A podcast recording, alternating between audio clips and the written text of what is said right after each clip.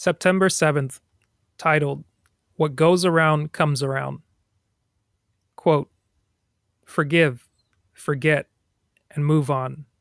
Dr. Louis Sullivan, former Secretary, U.S. Department of Health and Human Services.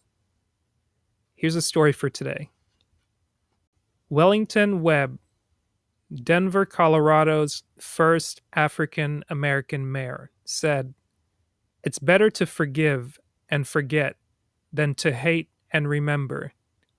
He who does not forgive others burns before him the bridge to God's forgiveness.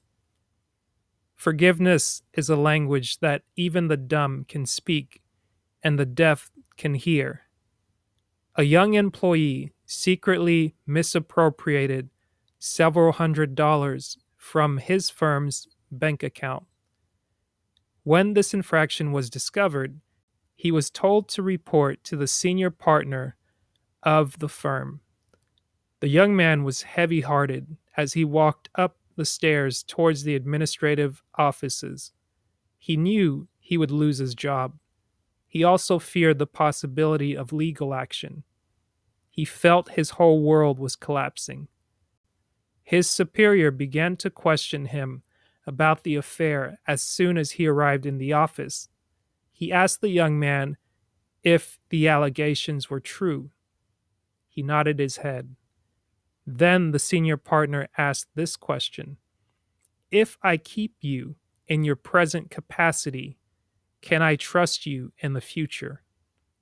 The young man brightened up and said, Yes, sir, you surely can. I've learned my lesson.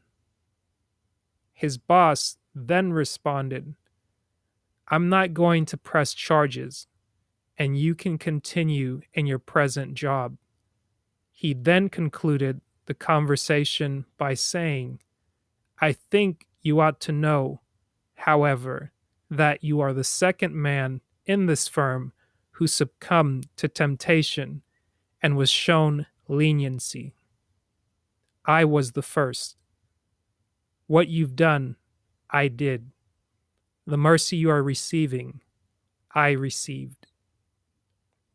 When a friend makes a mistake, don't rub it in, rub it out. Affirmation From this day forth, when I forgive, I will forget. From this day forth, when I forgive, I will forget. That was September 7th read from Dr. Dennis Kimbro's book, Think and Grow Rich A Black Choice Daily Motivations for African American Success.